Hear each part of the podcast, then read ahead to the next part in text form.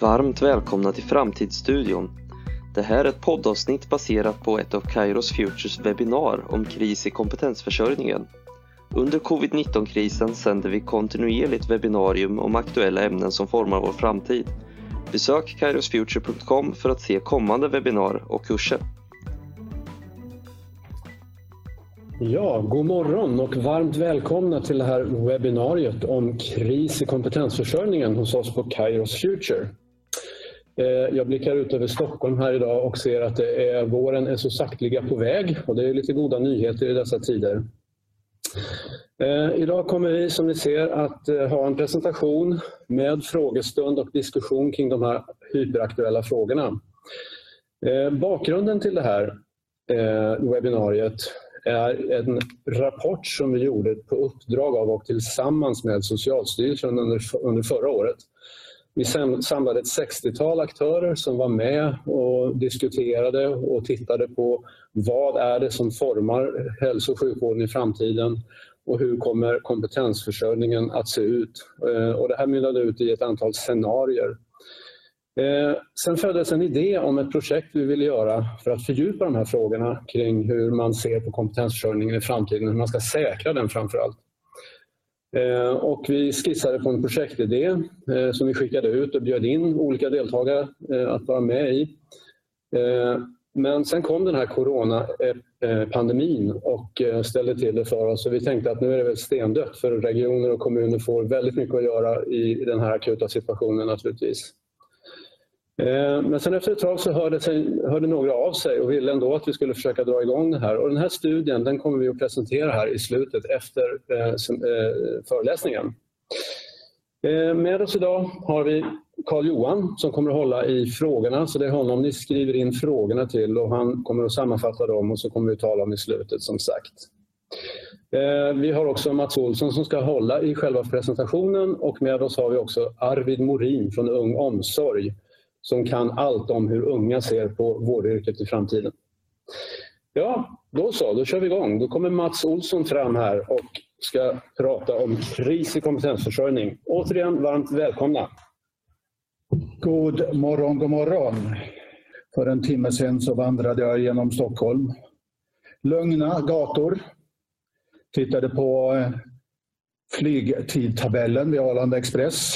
Hela dagens avgångar eller ankomster på en enda del av tavlan. Och Stockholms central nästintill folktomt. Det är så vårt samhälle ser ut för närvarande. Och det är en liten komponent i det som vi ska ta upp här idag när vi ska prata om kris i kompetensförsörjningen och en introduktion till morgondagens hälso- och vårdmedarbetare. Vi jobbar ju rätt mycket med såna här frågor, och under de, på den senaste tiden så har tre stora projekt varit vårt nära vårdprojekt, eller nära livet nära vård, som heter när vi beskriver transformeringen av hälso- och sjukvården i betydligt bredare kontext. Vi har haft ett spännande projekt på, i Västra Götalandsregionen, där vi hjälpte till med vårt A I-system och analysera slutenvårdsdata. Att man blir bättre i den koncentration och den högspecialiseringsprofilering som gäller där. Och så hade vi, som Göran var inne på, i förra året ett stort projekt med Socialstyrelsen som uppdragsgivare. Dagordningen idag, det handlar om människor. Det handlar om människor i form av medarbetare och patienter. Det kommer att handla om cirklar som sluts. Om hälsosektorn i den nya utvecklingsvågens A B C D E F.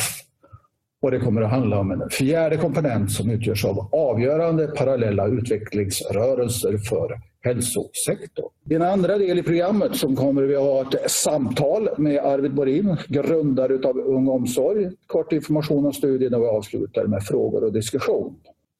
För den som vill läsa mer om detta och alla möjliga detaljer i dessa scenarier och allt möjligt annat, finns den här rapporten att ladda ner ifrån vår hemsida.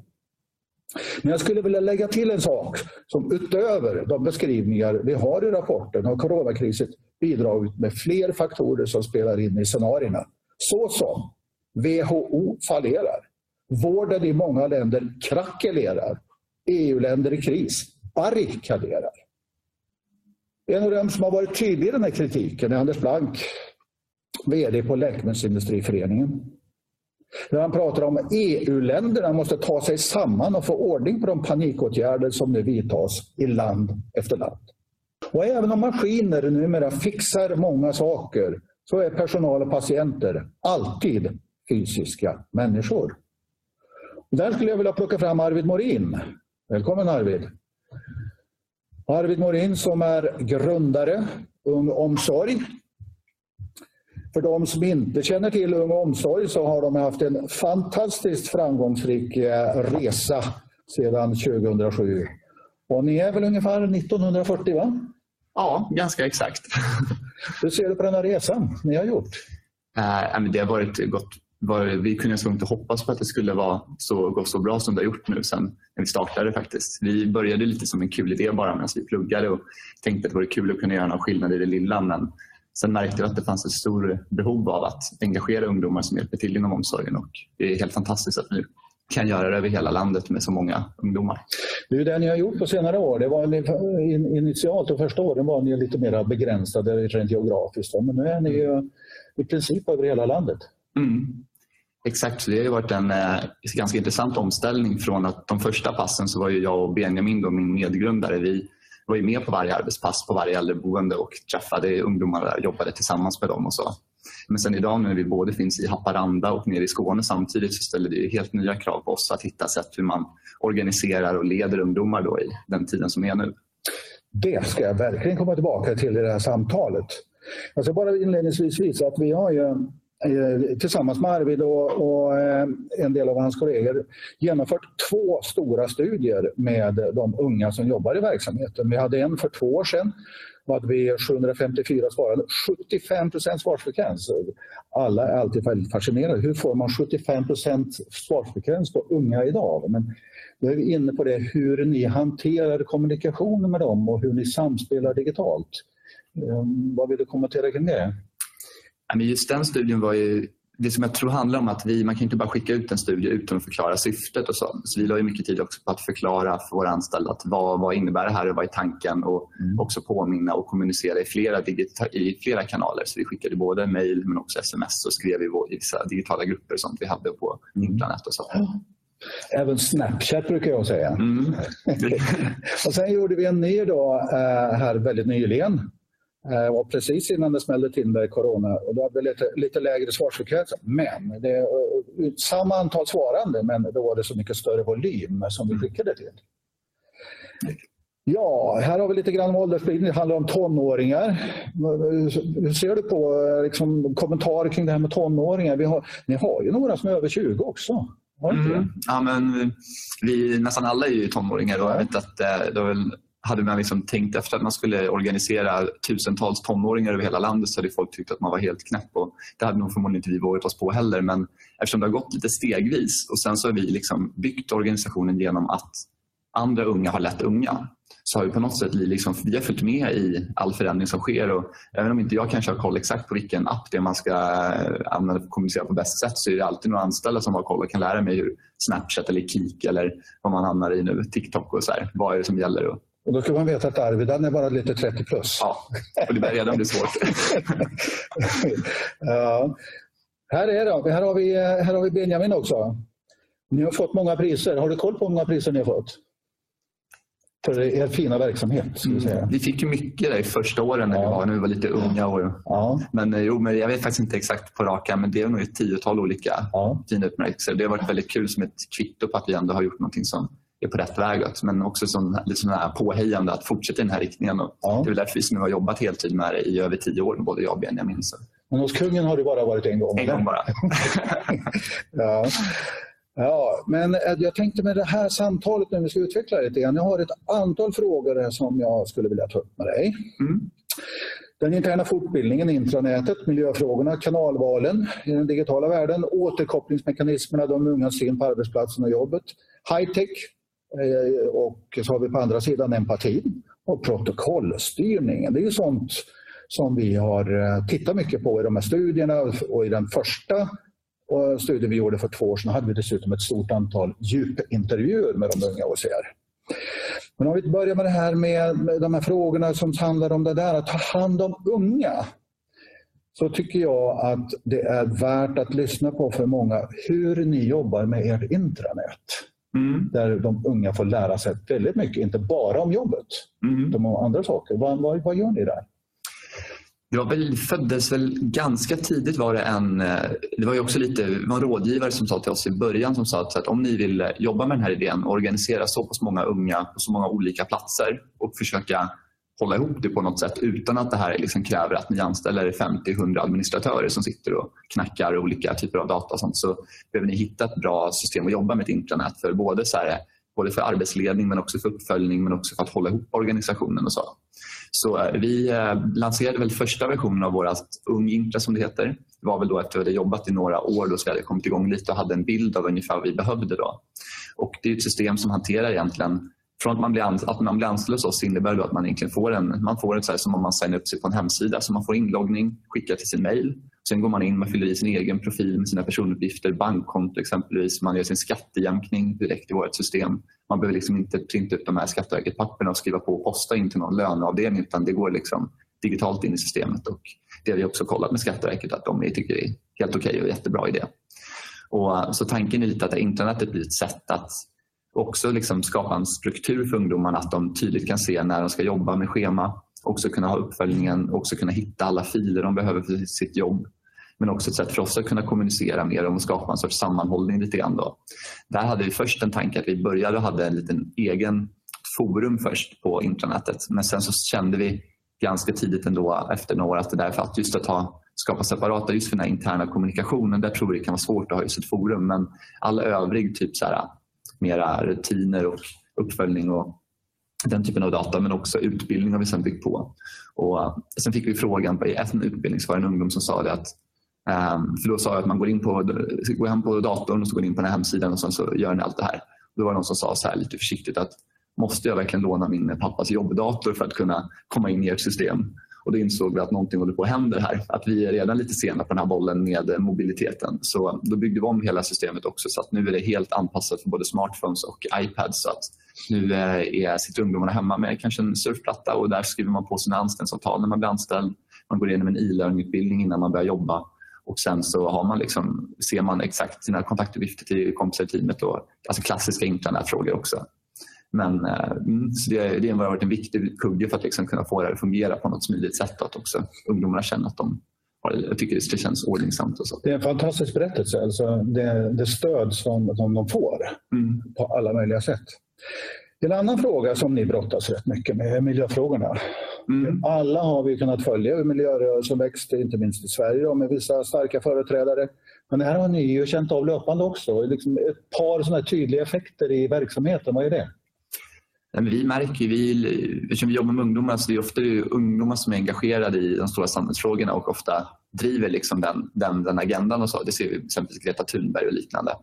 Och vi stöter på de ungdomarna direkt, så när de har suttit hemma och blivit, känner att de vill förändra samhället, så kommer de till oss och sen så börjar de med oss helt enkelt.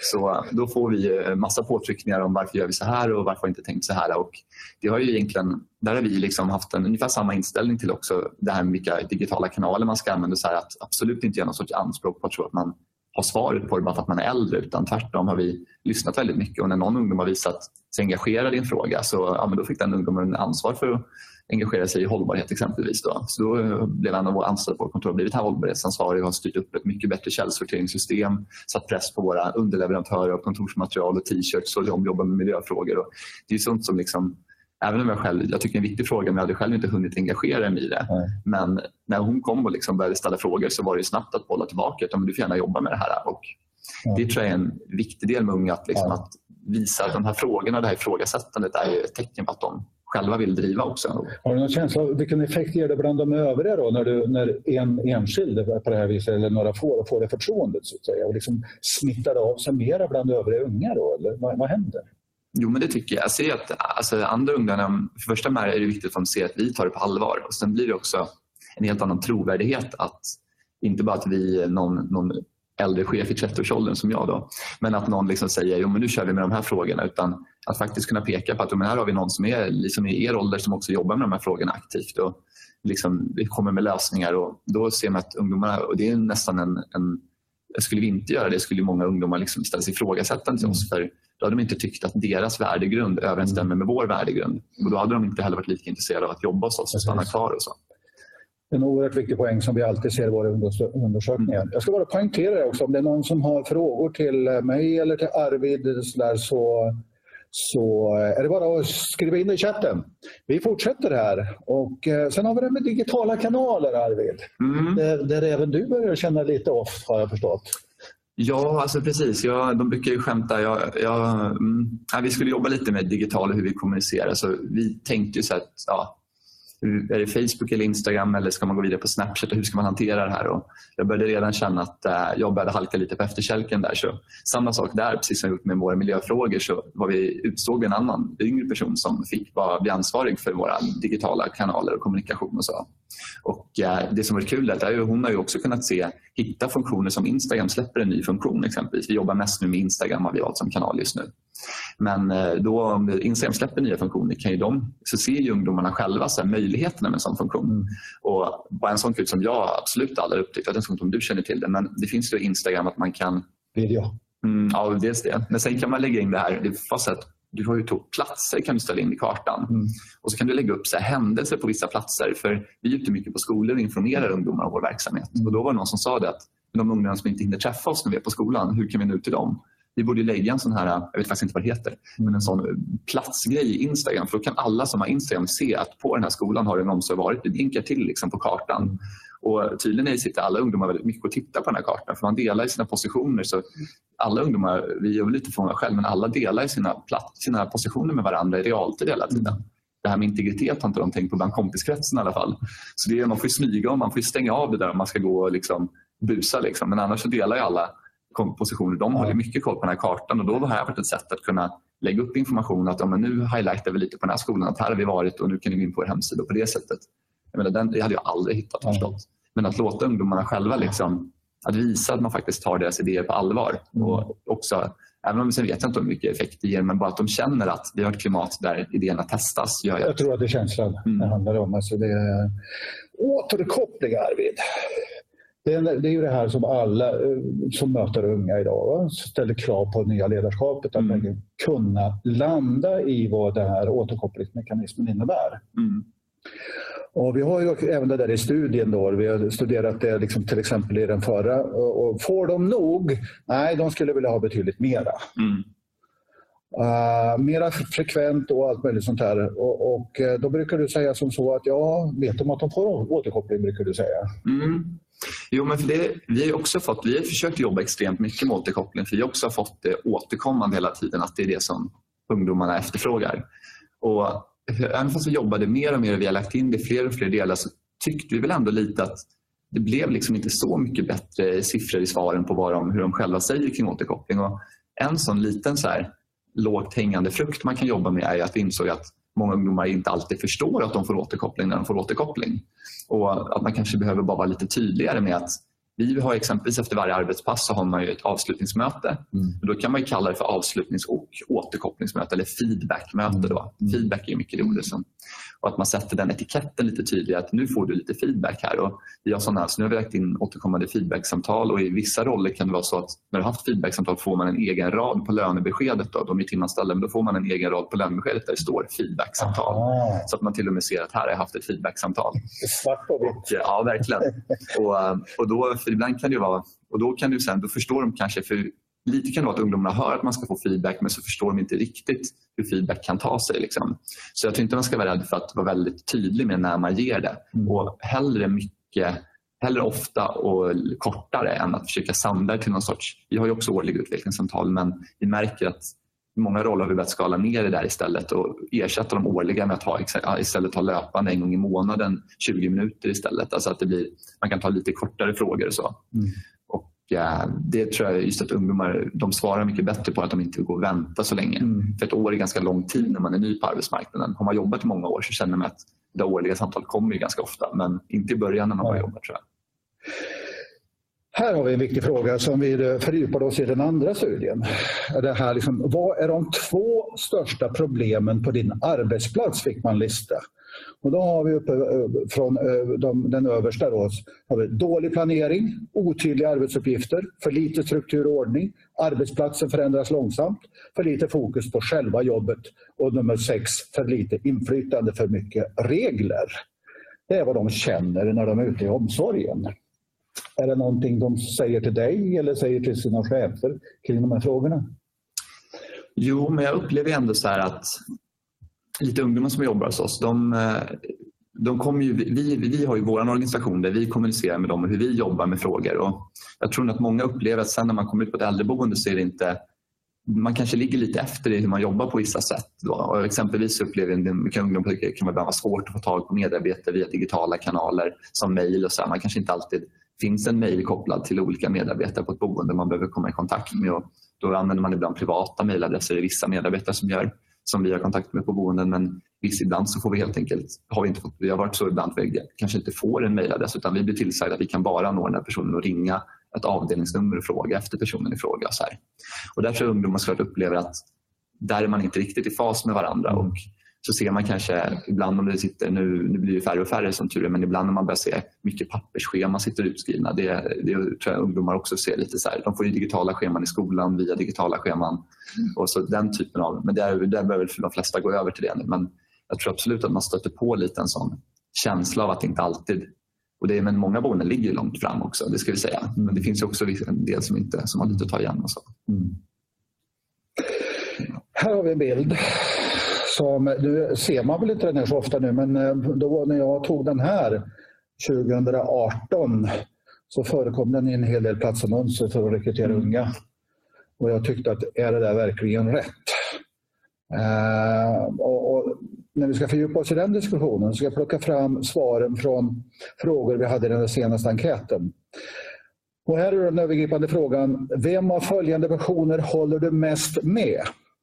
Och då har vi den ena änden då. En viktig fråga i omsorgen är hur vi kan dra nytta av all den teknik som finns. Eller den andra frågan. En viktig fråga i omsorgen är hur vi kan hålla fokus på människan istället för att försöka ersätta allt med tekniska lösningar. Och det är ju väldigt tydligt vad de unga svarar. Mm. Det är ingen som, och, och, vad, hur tänker du till det här? Vad brukar du stöta på? Ja, men, eh, en liten intressant alltså, en tanke lite hur jag tror unga tänker är ju så här att om vi kanske säger till dem så här, för vi har ju många uppdragsgivare säger att det är, vi, ni, får, ni får hjälpa till att få in teknik i omsorgen så, för ni är unga och ni har koll på det där. Och så går vi ut och frågar teamen så här, men hur jobbar ni någonting med teknik? Och så kanske team säger så här, nej det gör vi inte, så här, vi har inga teknikpass. Så här. Och så säger vi okej, okay, men um, hur jobbar ni, vad gör ni för något? Och så kanske de säger, jo, men vi brukar allsång. Ja, hur gör ni allsång då? Jo, men då tar vi upp en, då tar vi upp en smartphone med Spotify och spelar upp det via någon trådlös högtalare. Ja, okej. Okay. Och hur får ni fram sångtexter? Så här? Jo, men ibland jag har någon i teamet som har, ibland kan ta med sin surfplatta och ta fram texterna där exempelvis. Och, och ibland kan det vara så här att alltså jag upplever lite att ungdomar, för, dem, alltså för att de att använda teknik är inget, inget egensyfte. Och jag märker att om vi säger så här, använd mer teknik, det är ingen som liksom går, ingen blir intresserad av det och ingen vill använda teknik för sakens skull. Utan man behöver, vi behöver koppla det till vad vi ska uppnå med det. Så, och jag tror att för ungdomarna som jobbar hos oss så är det viktigaste i mötet med de äldre att de vill finnas där i det mötet, och då, kan man, då får man haka upp det på att exempelvis nu ska vi ha tema barndomsminnen exempelvis för en äldre, och då kan man ju då i det mötet hänga upp att en passande aktivitet vore att ta upp Google Maps med det här Street View och kunna sitta med en äldre och visa barndomskvarteren i Google Maps, för att då kan man prata kring den delen, och på det sättet tror jag att tekniken verkligen kan understödja. Mm. Men jag tror att man ska inte sätta tekniken som själva målet i sig. För även om det kan kännas som att man, ja, om tekniken känns ny och främmande kan det vara kul. En sån där annons visar ju liksom att vi, här är kul med teknik, men det är lite oklart egentligen vad tittaren äldre på. Mm. Vad, är, vad, är, vad, är, vad är det som är... Hade man behöver, ska man, en sån där bild får ingen effekt alls i den utformning som den har där. Utan jag tror att då måste det sättas i en kontext i så fall av att... Om vi går vidare här till den här då, och då, vem av följande personer håller du mest med? Och då har vi den ena änden. För att säkra kvaliteten i omsorgen är det viktigt att följa föreskrifter och följa, följa upp resultat på rätt sätt. Eller den andra varianten. För att säkra kvaliteten i omsorgen är det viktigt att lita på erfarenhet och intuition från personal som känner de äldre väl. Och här är heller ingen tvekan om vad de yngre väljer. Dina reflektioner? Mm. Jag tycker det är... När vi började lite så här, när vi började med Ung Omsorg så var ju vi väldigt, vi nystartade organisation, så vi hade ju inga rutiner, inga protokoll. Jag vet att vi själva sa lite att nu ska vi inte bli en sån här organisation som har massa rutiner, protokoll och sånt där som folk tycker är tråkigt på jobbet. Det ska vara kul att jobba och så här. Men det vi märkte var klart att det är, i takt med att vi växte så behövde vi mer struktur. Vi såg väldigt nödvändigheten av det och vi la till strukturen i den takten som den behövdes på något sätt. Så jag upplevde, och sen när vi har då gjort lite undersökningar med våra anställda och frågar så här, vi tycker att vi har adderat mer och mer struktur hela tiden. Det finns, vi har också mer rutiner och mer checklistor och sånt där. Och så har man frågat ungdomarna om de upplever att de har en stor grad av frihet i jobbet. Det har varit en viktig fråga för oss att följa då i den här utvecklingen. Och så har vi nästan ibland lite förvånade själva när vi liksom precis har infört massa nya rutiner, att de fortfarande sätter väldigt högt på det här och upplever att man har frihet i jobbet och man kan anpassa och göra som de, utifrån eget huvud, och vill att det ändå fortfarande har kvar den, lita, lita på dem där. Och jag tror att det säkert kommer sig av att om man liksom får in den här strukturen på ett sätt att den, den, är mer, den är mer behovsdriven också, att ungdomarna själva ser nyttan av det och de ser nödvändigheten av det. Mm. Så, så, så tappar man inte den här motivationen hos dem. Precis. Men det som jag tror kan hända är att ibland så man upplever lite så här, man hör lite hur personal jobbar i vården, och vissa av de här dokumentationssystemen tror jag kan upplevas som lite onödiga. Alltså att det är väldigt mycket som ska dokumenteras och det är väldigt mycket och det tar väldigt mycket tid och så här. Mm. Och det, jag tror att antingen så behöver man ju minska det på att hitta någon annan sätt där, alternativt att man få med sig då de nya medarbetarna mycket mer på syftet och att de förstår vad det här leder till i slutändan. Yes. För jag tror att den här, den här typen av, alltså den här grafen visar lite på det att många inte har, inte riktigt har förstått den nitton år. Jag tror att det finns mycket den viljan, den här sista graden av frihet, att känna att man fortfarande faktiskt är någon, litar på mitt tyckande och kunnande, snarare än att jag bara är en maskin som ska följa bara checklistor. Man måste lämna den här sista, sista biten av frihet. Precis. Där säger jag tack till Arvid just nu. Och så ska vi lämna över till Göran. Ja, vi har några frågor som har dykt upp. Och innan dess vill jag bara presentera den här studien som vi har ambitionen att genomföra nu med start här i början på maj. Lite kort om den bara, vad det är vi vill undersöka närmare. Vi tänker oss att göra en grundstudie som handlar just om de framtida vårdmedarbetarna. Sen tänker vi att fördjupa oss i olika teman, delteman då, de närmsta åren då. Där det ena temat handlar om tekniken och kompetensförsörjningen, det andra om den mobila arbetsplatsen och kompetensförsörjningen, och det tredje om logistiken, samordningen och kompetensförsörjningen. Så det är fokus på kompetensförsörjning i framtiden inom en rad olika områden. Planen är att köra igång grundstudien nu med startmöte den sjunde maj. Och sen gör vi lite inledande research här fram till sommaren, och sen så gör vi en stor enkätundersökning som går ut efter, efter sommaren. Och det beräknas vara klart här under kvartal två, på gränsen till tre. Och därefter då följa upp och fördjupa oss i de här teman då, de närmsta åren fram till tjugo tjugotvå. Är ni intresserade av att delta i den här studien, så hör av er till oss, så kontaktar vi er. Då har vi några frågor som har kommit in, ja, som vi hinner avrunda med här. Och är det så att ni har frågor nu, så skriv in dem i chatten i så fall, så kommer Carl Johan att fånga upp dem. Eh, Ni avslutar det här med, det här med de unga och hälso- och sjukvården och omsorgen då. Vad ser du som de viktigaste åtgärderna för att få de unga att intressera sig för, utbilda sig och så småningom arbeta inom hälso- och sjukvården?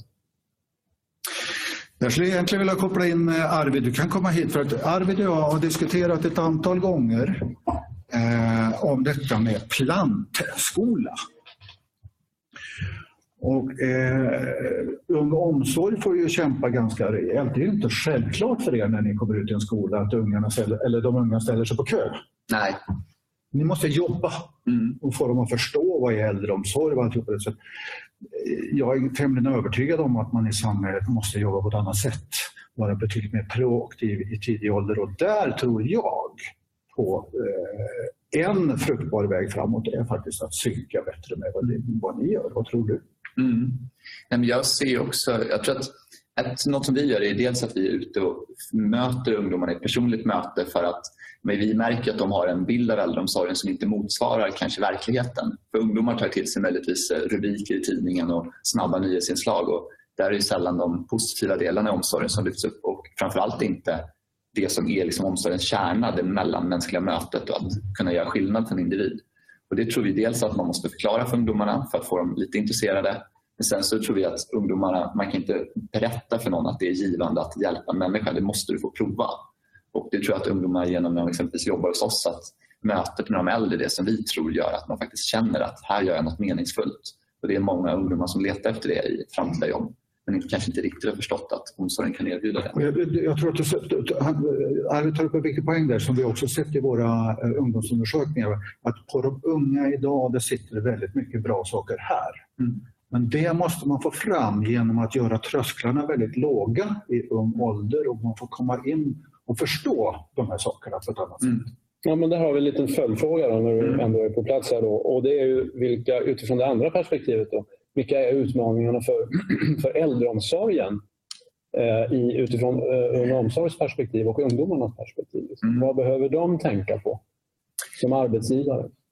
Jag tror det, vi var lite, inne lite på det som vi pratade, Mats, så det är klart att det är svåra frågor, men jag tror att det, många unga kommer in med en vilja att, och man har också en liten förväntan på att man ska bli lyssnad på, och att man ska, också ens arbetsgivare ska försöka anpassa utefter ens tankar och idéer. Exempelvis det här med hållbarhetsarbete och miljöfrågor som för ungdomar är väldigt viktigt, och där tror jag äldreomsorgen har ju mycket att vinna på att kunna lyssna och också våga ge unga kanske ansvar att driva en sån fråga. Ja, men om du tycker det är intressant, ja, men lägg några timmar på att se över våra rutiner på boendet. Här, du kanske kan komma med lite bra input på vad vi kan göra istället, så att ungdomarna känner att inte det de blir lyssnade på. Så den lyssnade, och sen också lite här själva, det är också svårt såklart, men att vi ungdomarna har ju den förväntan på digitala liksom, infrastrukturen och lite också hur, hur arbetsplatsen fungerar, att många ungdomar är ju verkligen födda med att allting de vill komma åt finns på internet, och hela deras liv är på internet och så. Och kommer till en arbetsplats där man då behöver, ja men det blir mycket gammalt papper och gamla rutiner som ligger kvar, man måste lämna in, man måste posta in brev, många ungdomar så vet ju knappt hur man postar ett brev. Vi har nästan fått utbildning hur man sätter frimärke, vilket hörn det ska sitta i, hur man skriver på adress. Alltså det är ju på den nivån, så att säga till en ungdom att posta in ett kvitto eller posta in ett anställningsavtal, det kan vara lite... Det, kan bli liksom, det är inte helt givet att det kommer gå att fungera. Liksom. Och där, det, det, det är lite sån här, där behöver man tänka lite på dem. Och det, det, det är tufft, men många ungdomar har lite den, den förväntan. Mm. Ja, men tack. En fråga till dig som är högaktuell då, utifrån den här krissituationen som samhället och hälso- och sjukvården inte minst befinner sig i. Och det är ju det här att det har uppstått tydliga problem och brister som kanske har blottlagts i och med den här pandemin då. Och en sån är ju försörjningen av material, inte minst skyddsutrustning, men även läkemedel kanske och en rad olika saker. Hur ska det här, det är en jättefråga naturligtvis, men hur ska det här säkras inför framtiden? Och jag tänker att det finns många aktörer och många aktörer på olika nivåer i det här. Men vad ser du som några av de viktigaste åtgärderna för att säkra det här i framtiden? Tangerade det lite i presentationen då, men och det, jag är glad att faktiskt diskussionen nu har börjat om eh, fragment i det här. Då, då, det, det man för, försöker få till ändå det är kortsiktiga då. Eh, och det som vi har pratat om länge utifrån våra projekt, den här samordningen, samordningstornet, kontrolltornet, flygledartornet, delade samordningsmekanismerna på liten nivå och på högsta nivå, alla nivåer. Måste man greja. Kom, och, och, och jag menar, morgondagens seniorer måste kunna ställa frågan till sin kommun. Hur ser det ut med beredskapslagren för vissa saker här? Skyddsutrustningen för hemtjänsten eller skyddsutrustningen i äldreomsorgen. Alltså, det kommer de, de nya. Jag, jag för samtal med tusentals seniorer om detta. Det är de här frågorna de har. De vill veta. Och då vill jag till att man har en transparent beskrivning av det. Yes, det här står vi för. Det här klarar vi. Precis som Finland kan göra. De kan säga vi klarar tre månader full försörjning för alla. Utifrån de lagar vi har. Mm. Sen är det svårt. Det kommer ta lång tid. Kräva enorma investeringar. Sen måste man ha en omsättning i de här lagarna. Mm. Så det är mycket nya mekanismer. Där tror jag att, att det privata och det offentliga måste in i väldigt tajt samverkan. Mm. Mm. Så det är samarbete både över, så att säga, organisationsgränser men också geografiska gränser. Absolut. Ja, eh, vi hinner med en sista fråga. Eh, som någon, en faktor som har kommit fram i flera studier, inte minst i den studie vi gjorde åt Socialstyrelsen, det handlar ju om organisering av arbete och ledarskap. Det är också jättefrågor, men vad ser ni som de viktigaste ingredienserna i ett framtida ledarskap och hur man organiserar arbetet? Jag tycker jag ska släppa in Arvid strax, för att jag vet att Ung Omsorg hanterar det här bra. Eh, vad vi har som utgångspunkt i, i den kommunala verksamheten, inte minst i omsorgen, det är enormt stora grupper som en enskild ledare eller chef ska hantera.